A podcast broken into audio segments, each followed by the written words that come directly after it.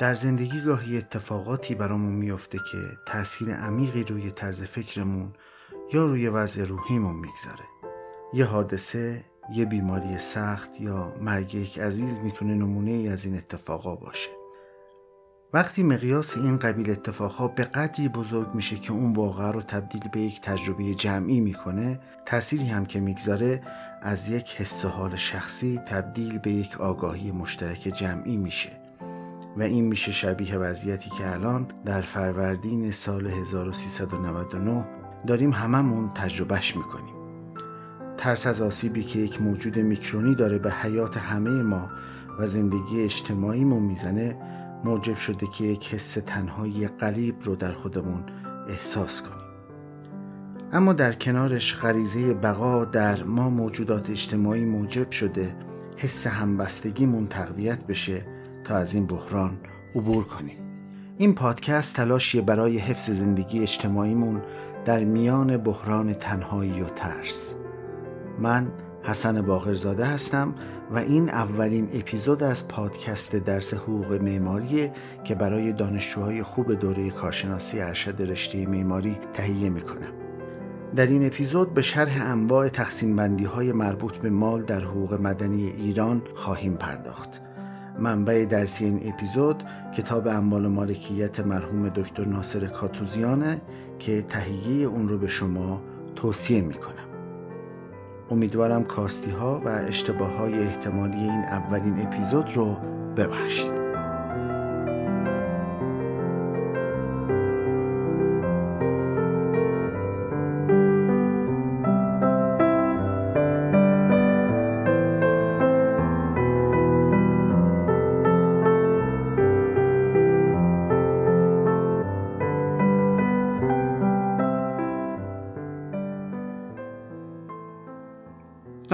مدنی تقسیم بندی هایی که وجود داره و در واقع ازش استخراج میشه پنج نوع تقسیم بندی هست و اموال از پنج جهت تقسیم بندی شدن. ما سعی می‌کنیم که این پنج جهت رو یه توضیح مختصری در موردشون به شما بدیم و شما رو به اون پنج نوع تقسیم بندی که آثاری هم برای مترتب هست آشنا بکنیم.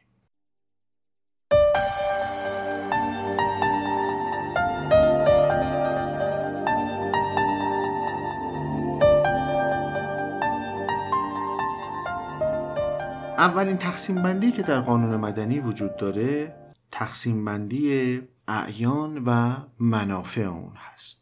یه نکته اینجا خدمتتون عرض بکنم و اون این هست که اعیان رو با اعیانی اشتباه نگیرید و اینها با همدیگه تفاوت دارن. بعضی از حتی اشخاصی که کارهای حقوقی هم انجام میدن بعضی موقع اینا رو با همدیگه اشتباه می‌گیرن و اشتباه ثبت می‌کنن مثلا در لوایحشون. اعیانی به معنی اون قسمت ساخته شده بنا هست. در مقابل عرصه به کار میره. ولی اعیان جمع عین هست. و بنابراین وقتی داریم در مورد تقسیم بندی قانون مدنی صحبت می‌کنیم از اعیان به معنی جمع عین صحبت می‌کنیم نه اعیانی. خب پس یک تقسیم بندی ما تفاوت و تقسیم بندی بین اعیان و منافع مال هست. حالا ببینیم خود عین چی هست. بعد در مورد منافع با هم دیگه صحبت می‌کنیم. اموالی رو که وجود خارجی داشته باشن و با حس لامسه قابل ادراک باشن عین نامیدند این تعریفی هست که آقای دکتر کاتوزیان در کتابشون آوردن. به طور معمول هم واژه این رو در مقابل منفعت به کار می‌برن که این دوتا رو از هم دیگه در واقع جدا بکنن. بنابراین در مورد عین متوجه شدیم که چیزی است که وجود خارجی داره و با حس لامسه قابل ادراک هست. خود عین به سه نوع تقسیم میشه. بنابراین ما سه نوع عین داریم. این تقسیم بندی عبارت از این است که عین ممکن است خودش معین باشه. بهش میگن عین معین یا عین شخصی یا عین خارجی. سه تا اصطلاح براش به کار برده میشه. عین معین عین شخصی و عین خارجی. هر سه تاشون به یک معنی و مفهوم هستند بنابراین یکی از اقسام عین عبارت هست از همین عین معین یا عین شخصی یا عین خارجی. نوع دوم عین بهش میگن کلی. این هم از انواع عین هست و نوع سوم عین بهش میگن در حکم عین معین یا کلی در معین. بنابراین ما سه نوع عین داریم. عین معین نوع دومش عین کلی است و نوع سومش کلی در معین یا در حکم عین معین. حالا در موردشون توضیح میدیم که اینها هر کدومشون چی هستن. عین معین مالی است که در عالم خارج جدای از سایر اموال مشخص و قابل اشاره باشد. تعریفی است که آقای دکتر کاتوزیان دادن. وقتی میگیم این کتاب این زمین این کامپیوتر این لپتاپ این موبایل و اشاره می‌کنیم به یک شیء مشخصی اینها عین معین هستن. خود عین معین که گفتیم بهش عین شخصی هم میگن بهش عین خارجی هم میگن دو حالت ممکن است داشته باشد. ممکن است خودش مفروض باشه یا مشا باشه. مفروض عین معینی است که تمام متعلق به یک مالک باشه. بنابراین اگر شما به کتاب مشخصی اشاره می‌کنید به لپتاپ مشخصی اشاره می‌کنید و اون مال اون عین معین دارای یک مالک باشه بهش میگن این عین معین مفروضه. اما اگر چند تا شریک داشته باشه و چند مالک شریک داشته باشه اون مال به طوری که سهام شریکان رو در عالم خارج نشود تشخیص داد این شرط اون هست به اون میگن عین معین مشا. در مال مشا هر یک از اجزای عین موضوع حق تمام شریکان است و هیچ یک از مالکان نمی‌تواند ادعا کند که بخش معین تنها به او تعلق دارد. هرچند که معلوم باشد پس از افراز معادل همان اندازه به او اختصاص مییابد. این عبارتی است که آقای دکتر کاتوزیان به کار برده است در کتاب خودشون صفحه 36 از کتاب اموال مالکتی که خدمتتون معرفی کردم. بنابراین دقت بفرمایید که این اشتباه است. بعضیا فکر می‌کنن که فرض بفرمایید اگر منزلی سه اتاق داره و سه تا هم مالک داره اون منزل بنابراین هر یک از این اتاقها متعلق به یکی از این مالکان هست.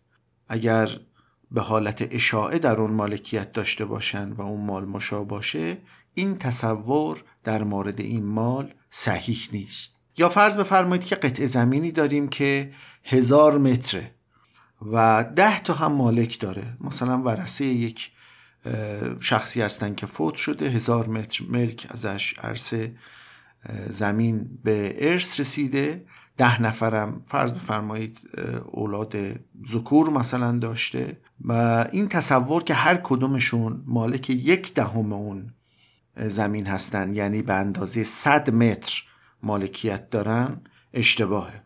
هر یک از این ده نفر در تمام اون ملک مالکیت دارن. در هر متر مربع اون هر دهتاشون سعیم هستند یا در مورد یه ساختمان اگر شما تصور بفرمایید که یه ساختمانی دارای پنج نفر مالک مشاه هست. در هر یکی از آجرهای اون ساختمان هر پنج تاشون مالک هستند در واقع در ذره ذره مال مشا همه شریکن. و این تصور که نه حالا فرض بفرمایید که 100 متر از این زمین هزار متری مال هر کدومشون هست صحیح نیست. این تصور رو می‌کنن بعد میگن خیلی این 100 مترش مال منه. من میرم یه 100 متر ازش جدا می‌کنم و در اونجا مثلا تملک می‌کنم برای خودم ساختمون می‌سازم مثلا یه اتاقی درست می‌کنم توی اون 100 متر. بنابراین چون از سهم خودم تجاوز نکردم و به اندازه یک دهم رو تصرف کردم. بنابراین کار من از لحاظ حقوقی درست بوده است. نه در همون صد متری که ایشون تصرف کرده است نه شریک بقیه هم سهم دارن. کما اینکه ایشون در 900 متر بقیه هم سهم داره. منتها به اندازه یک دهم در اون سهم دارن. این تفاوت مال مفروض و مشا و مالکیت مشا رو خیلی ظریف هست که باید دقت بکنید. این باعث خیلی از پرونده هایی میشه که به خاطر عدم آشنایی با مفهوم اشاعه خودشون رو مالک می‌دونن فکر می‌کنن که من به اندازه سهم خودم تصرف کردم و بعد دچار مشکل میشن چون طرف شکایت قرار می‌گیرن به عنوان اینکه بدون اذن سایر شرکا تصرف کردن در مالی یا مجبور میشن که اجرت المثل بپردازن برای اون. خیلی از دعاوی که در دادگاه ها داریم و بسیار هم دعوای شایعی است. این است که چند نفری که مثلا معمولا هم ورسه هستند در یک منزلی میان مثلا به اندازه سهم خودشون طوری که فکر می‌کنن مثلا یه چند تا مغازه دارن سه تا مغازه دارن به صورت مشادرش شریک هستن. یکی از مغازه رو یکی از سه شریک میگه خب به اندازه مال منه دیگه. سه تا شریکیم سه تا مغازه به ما ارث رسیده به صورت مال مشا. من یکی از این مغازه ها رو تصرف کردم و درش دارم کسب و کار می‌کنم. بعد مواجه می‌شود با دعوای مطالبه اجرت و مثل از طرف دو شریک دیگر. در دادگاه میره دفاع می‌کنه که خب من به اندازه سهم خودم دارم استفاده می‌کنم. اینا از من چی می‌خوان؟ و پاسخ این هست که نه.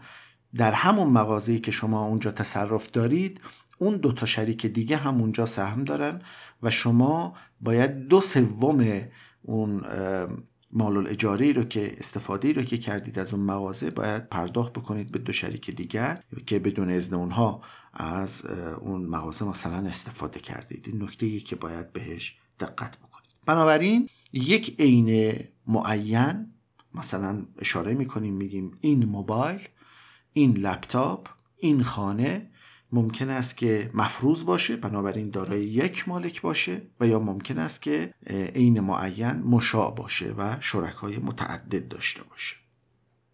نوع دومی که از عین می‌تونیم در موردش صحبت بکنیم عین کلی است. دکتر کاتوزیان در کتابشون اینطور می‌گوید در صورتی موضوع دین کلی است که فقط صفات و مقدار آن معین باشد. در این گونه تعهدات مدیون موظف نیست که مال معینی را در مقام وفای به عهد به طلبکار بدهد ولی باید فردی را انتخاب کند که شرایط موضوع تعهد را داراست. مثلا اگر کسی تعهد کند که یک خروار گندم ورامین به دیگری بدهد مدیون در انتخاب مستاق خارجی گندم ورامین آزاد است. قانون مدنی هم در ماده 351 می‌گوید در صورتی که مبی کلی یعنی صادق بر افراد عدیده باشد بی وقتی صحیح است که مقدار و جنس و وصف مبی ذکر شود. بنابراین آقای دکتر کاتوزیان خلاصه می کنند که در تعریف کلی به طور خلاصه می توان گفت مالی است که صفات آن در ذهن معین و در عالم خارج صادق بر افراد عدیده باشد. بنابراین وقتی شما میگید که یک تن گندم. این یک تن گندم رو شما نشان نمی دهید که این یک تن گندم.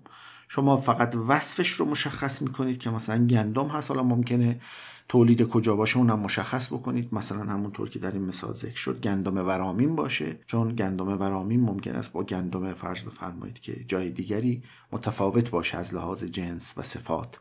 و مقدارش رو هم مشخص می‌کنید. حالا یک عدد باشه یک تن باشه ده تن باشه. مخصوصا در حبوبات اینها خیلی به کار برده میشه که اینها به صورت کلی هستن. بنابراین وقتی شما یک تن گندم ورامی می‌خرید شما در واقع از گندم مشخصی که با اشاره بهش در واقع اشاره بکنید که این گندم رو من می‌خوام نیست صفاتش رو میگید.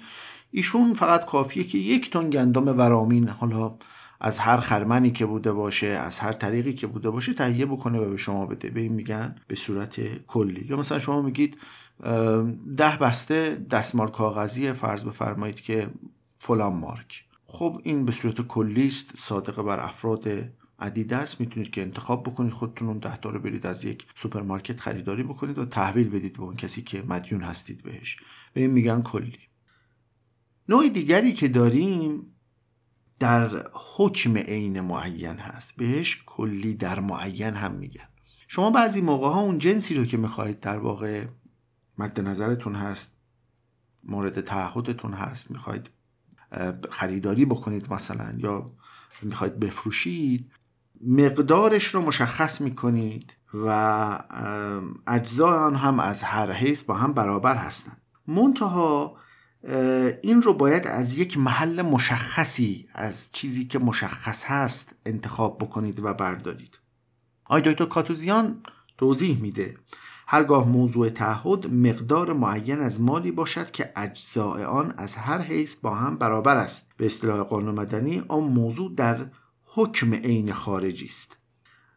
به عنوان مثال اگر 100 کیلوگرم گندم از خرمنی فروخته شود یه خرمن معین هرچند که مبی در خارج معین و قابل اشاره نیست چون باید از خرمن معین برداشته شود می‌گویند مبی در حکم عین خارجی یا کلی در معین است. مثال دیگری رو من خدمتتون عرض می‌کنم. یه مقدار کمک بکنه به شما در فهمیدن تفاوت این با کلی یا عین خارجی. شما فرض بفرمایید که خریداری می‌کنید یه ماشینی رو مثلا میگید پراید مدل 1398 خب تعداد زیادی مدل 1398 هست. حالا نوعش رو هم مشخص می‌کنید که مثلا فلان سیستم باشه چون انواع پراید داریم. حالا یک مدل مشخص رو مشخص می‌کنید و میگید این تولید سال 1398 باشه مال کارخانه مثلا سایپا. خب وقتی که اینو مشخص می‌کنید اگر رنگش و اینا رو مشخص کرده باشید یه حالت کلی داره. می‌تونم هر پرایدی که همون رنگ رو داره همون سیستم رو داره و تولید سال 1398 هست رو به عنوان تعهد ایفای تعهد به شما بدن. یا شما مثلا به عنوان ایفای تعهد خودتون به کسی که اون ماشین رو خریده در واقع انتقال بدید. اما بعضی موقع ها شما میایید این کارو می‌کنید. در یک نمایشگاهی ده تا خودروی پراید با همون رنگ و با همون سیستم و با همون مشخصات و تولید 1398 هست. شما میگید که من یکی از این ده تا پراید رو از شما خریداری کردم. همشون این همن. ولی محصور در اون نمایشگاه خودرو هستن. یکی از اون ده تا رو شما خریداری می‌کنید. نمی‌تونه شخصی که اون پراید رو می‌خواد به شما بده بره مثلا از یه جای دیگه یه پراید با همون مشخصات به شما بده. یکی از اون دهتای معین رو باید به شما بده. هرچند که هیچ کدوم از اون دهتا با همدیگه فرقی نداشته باشن. ولی در جای معینی بودن از یک مجموعه معینی انتخاب میشن. شما انتخاب کردید. یکی از این دهتا رو گفتید که به من باید بدید. این بهش میگن کلی در معین. اما ممکنه که شما کلی در معین رو با مال مشا اشتباه بگیرید. آقای دکتر کاتوزیان تفاوت اینها رو میگه که اینها با همدیگه تفاوت دارن. برای مثال شما دوتا وضعیت رو در نظر بگیرید. شما مالک یک دهم ماشین های پرایدی هستید که در یک نمایشگاه به خصوص قرار دارن. یک دهم. بنابراین اگر اونجا 100 تا ماشین وجود داشته باشه 100 تا ماشین پراید عین هم با رنگ عین هم مشخصات و سیستم عین هم وجود داشته باشه شما مالک یک دهمش باشید به صورت مشا. در واقع شما در تمام اون اتومبیل ها یک دهم سهم دارید. هم در اتومبیل شماره یک شما یک دهم سهم دارید و هم در اتومبیل شماره 100 یک دهم سهم دارید. اما اگر به صورت کلی در معین خرید بکنید از اونها یعنی بگید که ده خودرو از این صد خودروی معین فروخته بشه به شما. شما مالک به صورت کلی در معین ده خودرو از صد خودرو بشید. این هم یه حالت. حالا تفاوتشون در چیه؟ فرض کنید که یک آتش سوزی اتفاق بیفته. پنجاه تا از این خودروهایی که در اون نمایشگاه بودن بسوزن و از بین برن. شما اگر مالک مشاع ده درصد خودروها بودید پنجاه تا خودرو که سوخته شما هم در اونهایی که سوخته در واقع مال داشتید و از مال شما هم سوخته از بین رفته. اما اگه به صورت کلی در معین شما مالک بودید در اون خودروها در اون صورت اگر پنجاه تا خودرو آتیش بگیره و از بین بره اون فردی که صاحب نمایشگاه اتومبیل هست نمی‌تونه بگه که شما ده تا خودرو از من خریدار خریداری کرده بودید به صورت کلی در معین. چون 50 تا از ماشینم از بین رفته بنابراین من 5 تا خودرو به شما میدم چون 5 تا از ملک شما سوخته. نه. ایشون باید از همون 50 تایی که باقی مانده است 10 تاش رو سوا بکنه و به شما تحویل بده. بنابراین لطمه ای به اموال شما وارد نشده است. اما اگر به صورت مال مشا شما مالکیت داشته باشید چون پنجاه تا خودرو یا نصف خودروها در واقع سوخته نصف اموال شما هم اونجا از بین رفته چون در اون پنجاه خودروی سوخته شده هم شما شریک بود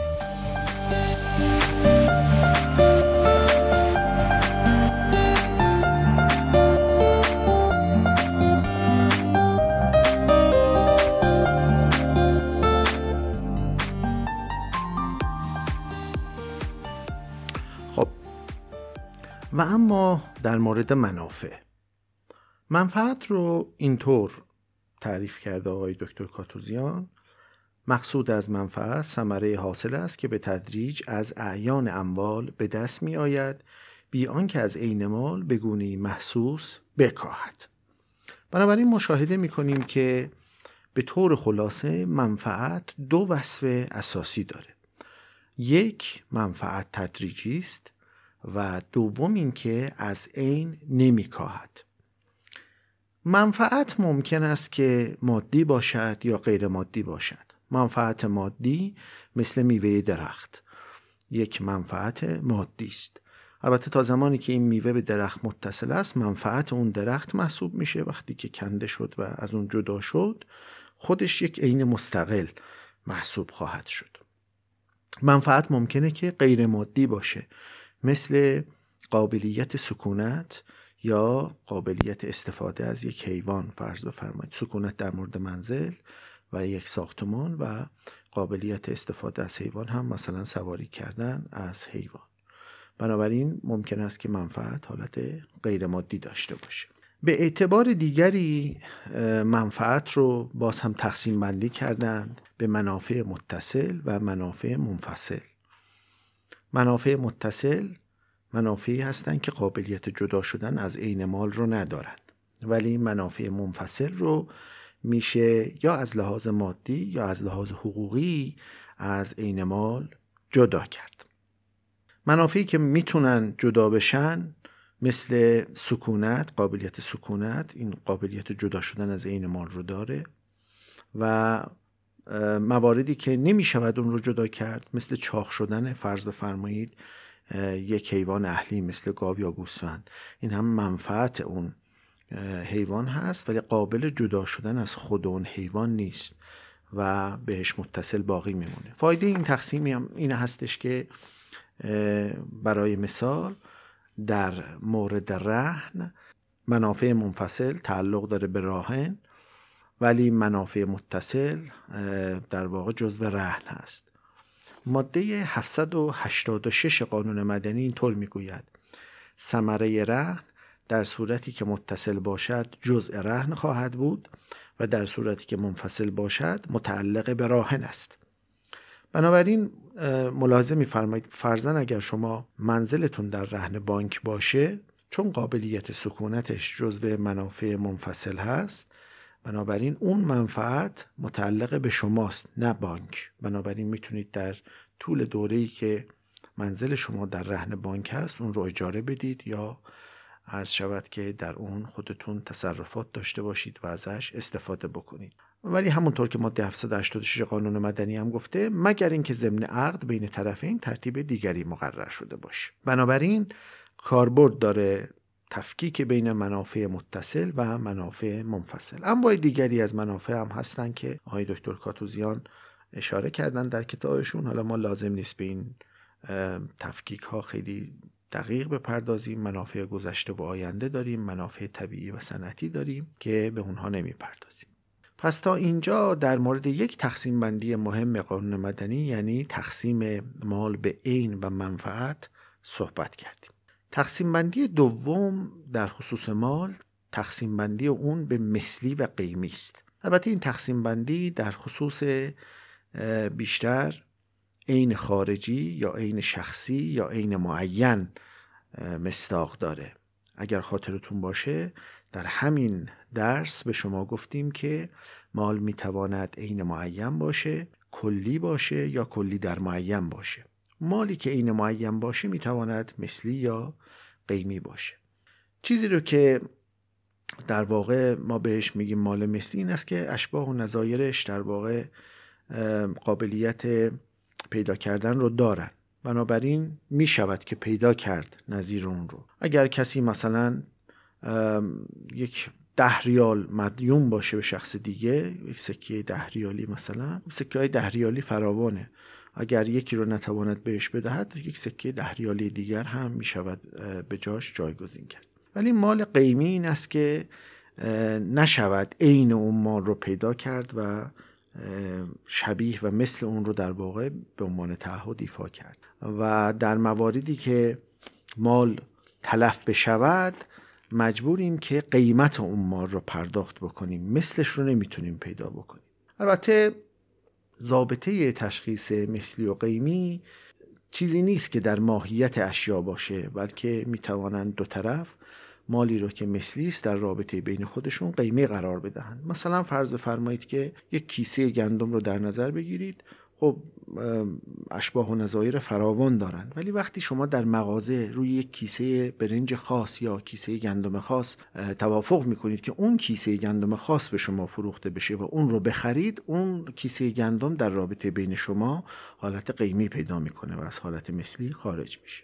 در مورد فایده تقسیم مثلی و قیمی هم باید گفتش که این فایده به اونجا برمیگرده که در قانون مدنی تاکید بسیاری هست که تا جایی که می شود شخصی که زیان دیده است وضعیت پیشین خودش رو بازیابی بکنه. بنابراین اگر شیشه خانه مثلا پنجره خانه شکسته شد ارجح این است که اون شخصی که مرتکب این کار شده و خسارت وارد کرده است خود شیشه بر بیاره عین اون شیشه رو اونجا جا بیاندازه و تحویل صاحب خانه و کسی که خسارت دیده است بدهد. در واقع مال رو به صورت مثلی بهش تحویل بدهد و این ارجحیت دارد بر اینکه فقط پول پرداخت بکنه به اون شخص که شما خودتون مثلا برید و این پنجره رو تعمیر بکنید. ولی خب این همیشه البته در همه موارد مقدور نیست. تقسیم بندی سوم تقسیم بندی اموال به اموال مصرف شدنی و اموال قابل ابقاست. این تقسیم بندی فایدهش در این است که در بعضی از قراردادهایی که سبب انتقال منافع و جدایی منافع از عین مال می شود یا حق انتفاع از مالی رو برای شخصی غیر از صاحب عین ایجاد می‌کنه موضوع عقد باید مالی باشه که در اثر استفاده از بین نره. طبیعت این گونه قراردادها ایجاب می‌کنه که مالک منافع یا حق انتفاع در سراسر مدت از موضوع عقد استفاده کنه و پس از انحلال عقد هم اون رو به مالک هستی برگردونه. این توضیح است که آقای دکتر کاتوزیان در صفحه 45 کتابشون به ما دادن در این مورد. ولی بعضی از اموال قابلیت استفاده رو با بقای عین ندارن. مثلا شم. در این مورد صحبت کردیم در کلاس که شم رو نمی شود روشن کرد از عینش کاسته نشود ولی در ضمن نور هم بدهد. خب امکان نداره. شم رو وقتی استفاده می کنیم مصرف میشه و از نورش که استفاده می کنیم کم کم خود شم کوچک میشه و از بین میره.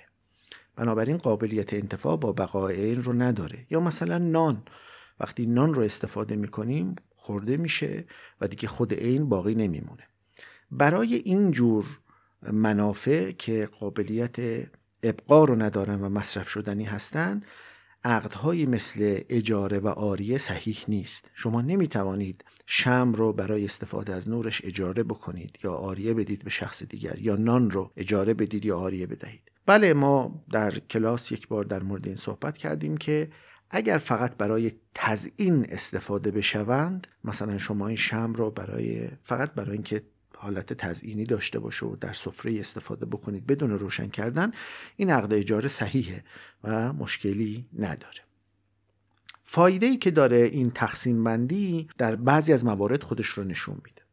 برای مثال در مواردی که اختلاف پیش میاد که مالی رو که شوهر به همسرش به عنوان نفقه داده است آیا به مالکیت در واقع همسر در آمده است یا فقط اباهی انتفاع بوده یعنی حق استفاده به خانم داده شده بدون اینکه مالکیت اون وسیله منتقل بشود؟ این معیار خوبی است برای تشخیص اراده. بنابراین اگر چیزی رو که قابلیت بقا نداره و مصرف شدنی است به عنوان نفقه شوهر به همسرش بده این نشان می‌دهد که ایشون قصد تملیک مال رو به خانمش داشته است. ولی اگر چیزی رو در اختیار خانمش قرار بده که استفاده از اون با بقای عین ممکنه مثلا اتومبیلی در اختیار خانمش قرار بده به عنوان نفقه این نشان می‌دهد که قصد تملیک در کار نبوده است. اتومبیل رو نخواستند که بهشون تملیک بکنن بلکه فقط اجازه و اباحی انتفاع دادن می‌توند اون اتومبیل رو از ایشون بگیره و مثلا هزینه ایاب ذهابشون رو به خانم پرداخت بکنه.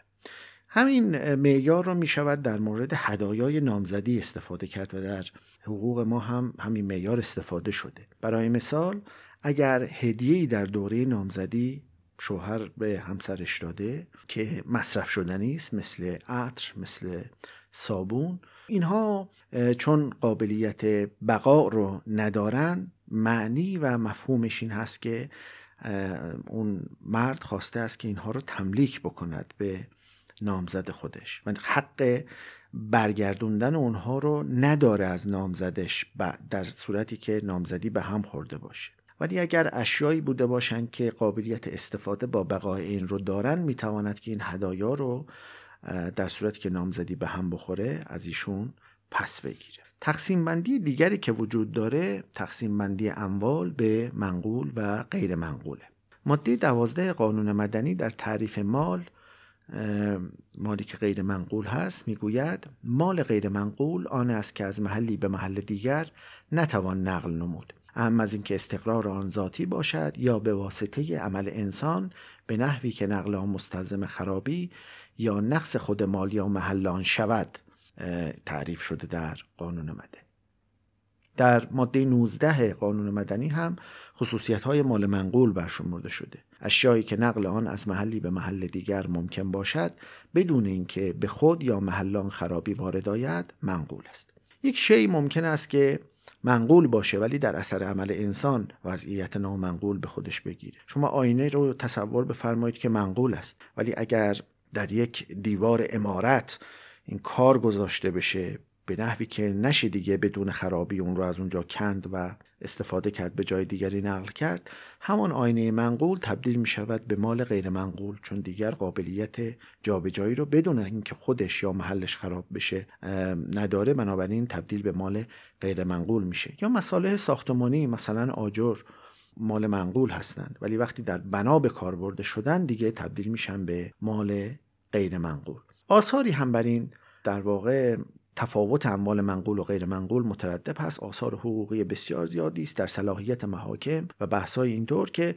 ما واردش نمیشیم چون خیلی نمی‌خوایم وارد عمق این مباحث که مباحث حقوقی هستن بشیم. فقط می‌خوایم شما رو آشنا بکنیم با این مفاهیم حقوقی.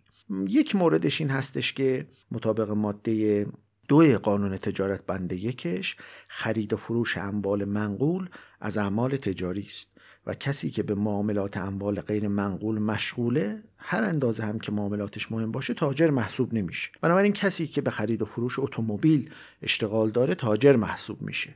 ولی کسی که به خرید و فروش فرض بفرمایید که اموال غیر منقول مثل زمین اشتغال داره ایشون تاجر محسوب نمیشه. البته استثناءاتی وجود داره مثلا در مورد ساختن و فروختن آپارتمان.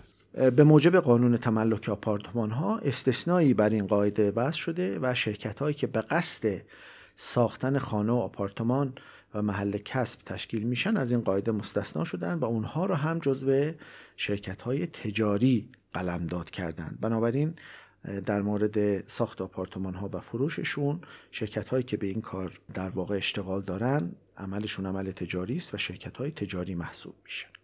یا فرض بفرمایید بعضی از حقوق مخصوص اموال غیر منقوله و در مورد اموال منقول این حقوق قابل تصور نیست. مثل حق ارتفاق که در موردش صحبت خواهیم کرد. حق ارتفاق مخصوص اموال غیر منقول است. انواع مال منقول و غیر منقول رو هم آقای دکتر کاتوزیان به تفصیل در کتابشون آوردن در مورد اشیا در مورد حقوق و صلاحیت محاکم که ما اینجا نیازی نمی‌بینیم در این مورد بیشتر از این صحبت بکنیم.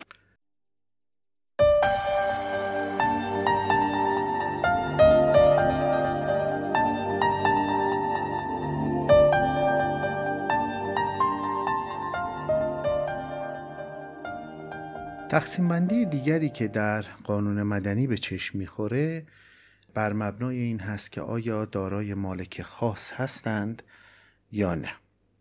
اموالی رو که مالک خاص دارن تکلیفشون مشخصه ولی اموالی که مالک خاص ندارن می شود به سه دسته تقسیم کرد. یک مشترکات عمومی. دو مباهات. و سه اموال مجهول المالک. در مورد مشترکات عمومی باید توجه کنیم که نباید اونها رو با اموال دولت اشتباه بگیریم. مشترکات عمومی دارای مالک خاصی نیستند ولی اموال دولتی دارای یک مالکی هستند به نام دولت. بنابراین مثلا فرض بفرمایید اگر ساختمونی داریم ساختمون وزارت مثلا بهداشت دارای یک مالک مشخص به نام مثلا دولت جمهوری اسلامی ایران هست و این مالکیت مشخص هست. هرچند که دولت در معنای عام خودش بالاخره تعلق داره به کل تابعان سرزمین ایران ولی به هر حال مالک خاصی هست که مثل سایر اموالی که دارای مالک خاص هستند می شود مثلا این اموال رو واگذار کرد خریداری کرد فروخت و مشکلی از این لحاظ وجود نداره در شناسایی مالک اونها. ولی مشترکات عمومی دارای مالک خاص نیستند ضابطه تشخیص مشترکات عمومی و تمیزشون از اموال دولتی در واقع استفاده هست که از اون اموال می شود و اختصاص پیدا کردند برای اون استفاده خاص. در مورد این اموال میشه مثال هایی را آورد. یکیشون مثلا راه های عمومی است. راه های عمومی برای استفاده عموم مردم اختصاص پیدا کردند جزو مشترکات عمومی هستند و مالکیشون هم دولت نیست به معنای خاص کلمه. و بنابراین جزو اموال عمومی محسوب میشه. میدان ها فرض بفرمایید میدانگاه هایی که استفاده میشه بنوات مساجد آبنبارهای عمومی پلها کاروانسراها اینا هم جزو اموال مورد استفاده عموم هستند و جزو مشترکات عمومی حساب میشن یک نکته را در مورد این دسته از اموال باید دقت بکنید با وجود اینکه اختصاص دارن به همه مردم که از اونها استفاده بکنن. ولی هر کسی که زودتر شروع به استفاده از این اموال بکنه یک حق اولویت پیدا می‌کنه. بنابراین فرض بفرمایید اگر در مسجد کسی نشسته باشه در جایی شخص دیگری نمی‌تونه بیاد و اون فردی رو که اونجا نشسته بخواد که بلند بشه که ایشون بشینه چون مال عمومی هست و این ادعا رو بکنه که خب منم حق دارم بشینم بنابراین شما پاشو که من بشینم. کسی که اول اونجا در مسجد در جایی نشسته یک حق اولویت داره برای استفاده از اونجا. طبیعی است که بعد از اینکه ایشون حالا نمازش یا هر کاری که داره فرزن استراحتش تمام شد و از اونجا بلند شد هر شخص دیگری که از اونجا استفاده بخواد بکنه این حق رو داره. در مورد پارک های عمومی هم صندلی هاشون به همین شکله.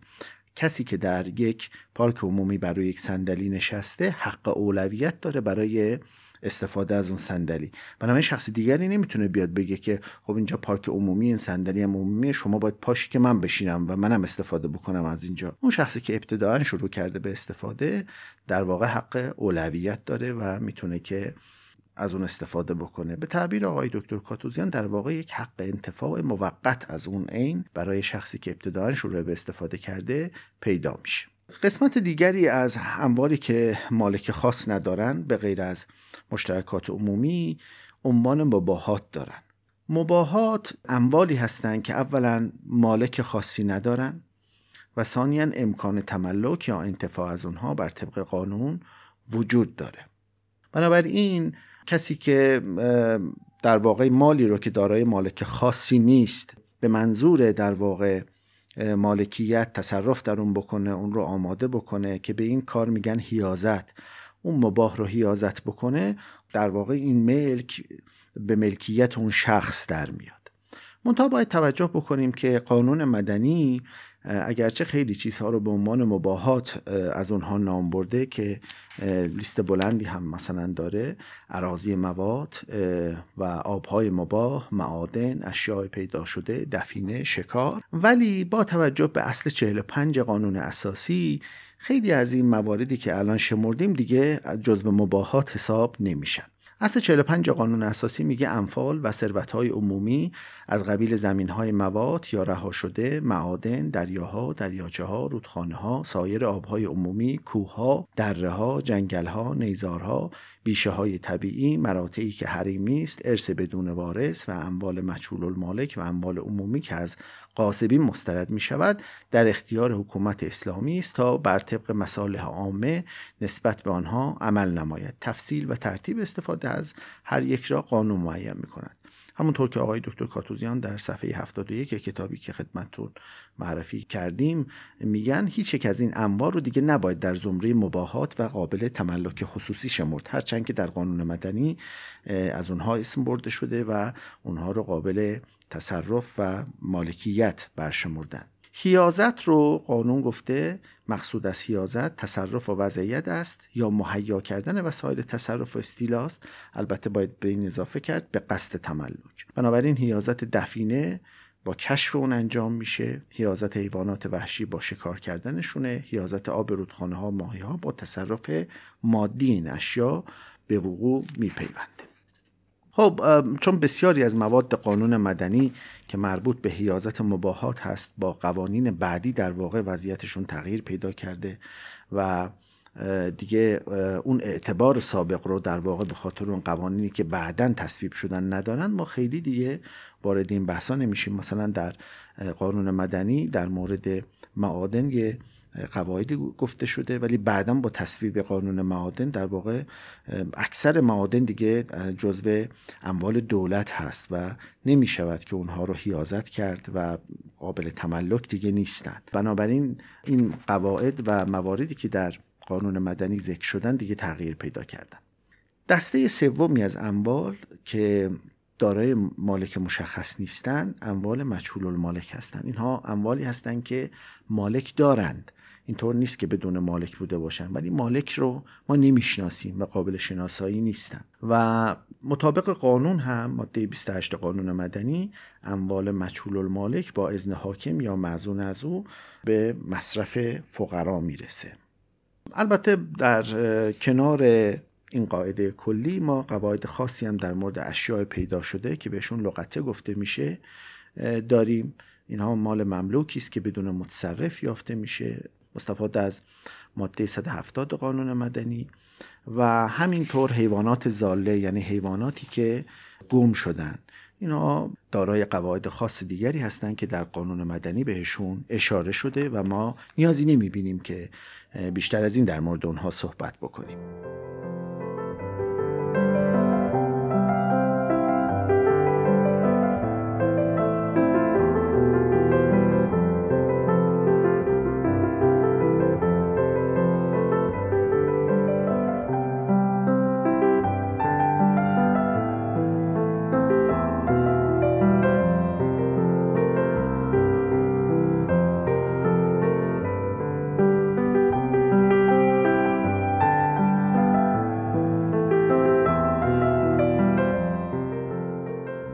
اپیزود اولمون به پایان رسید. امیدوارم که این اپیزود تونسته باشه به شما کمک بکنه برای اینکه این درس رو یاد بگیرید. خواهش می‌کنم اگر نکته به ذهنتون می‌رسه در محتوای درسی که بهتون دادیم و یا در مورد کیفیت ضبط یا کیفیت ویرایشی که روی پادکست انجام شده اون نکات رو با من در میون بگذارید و به من کمک کنید که کیفیت کار رو بهتر بکنم.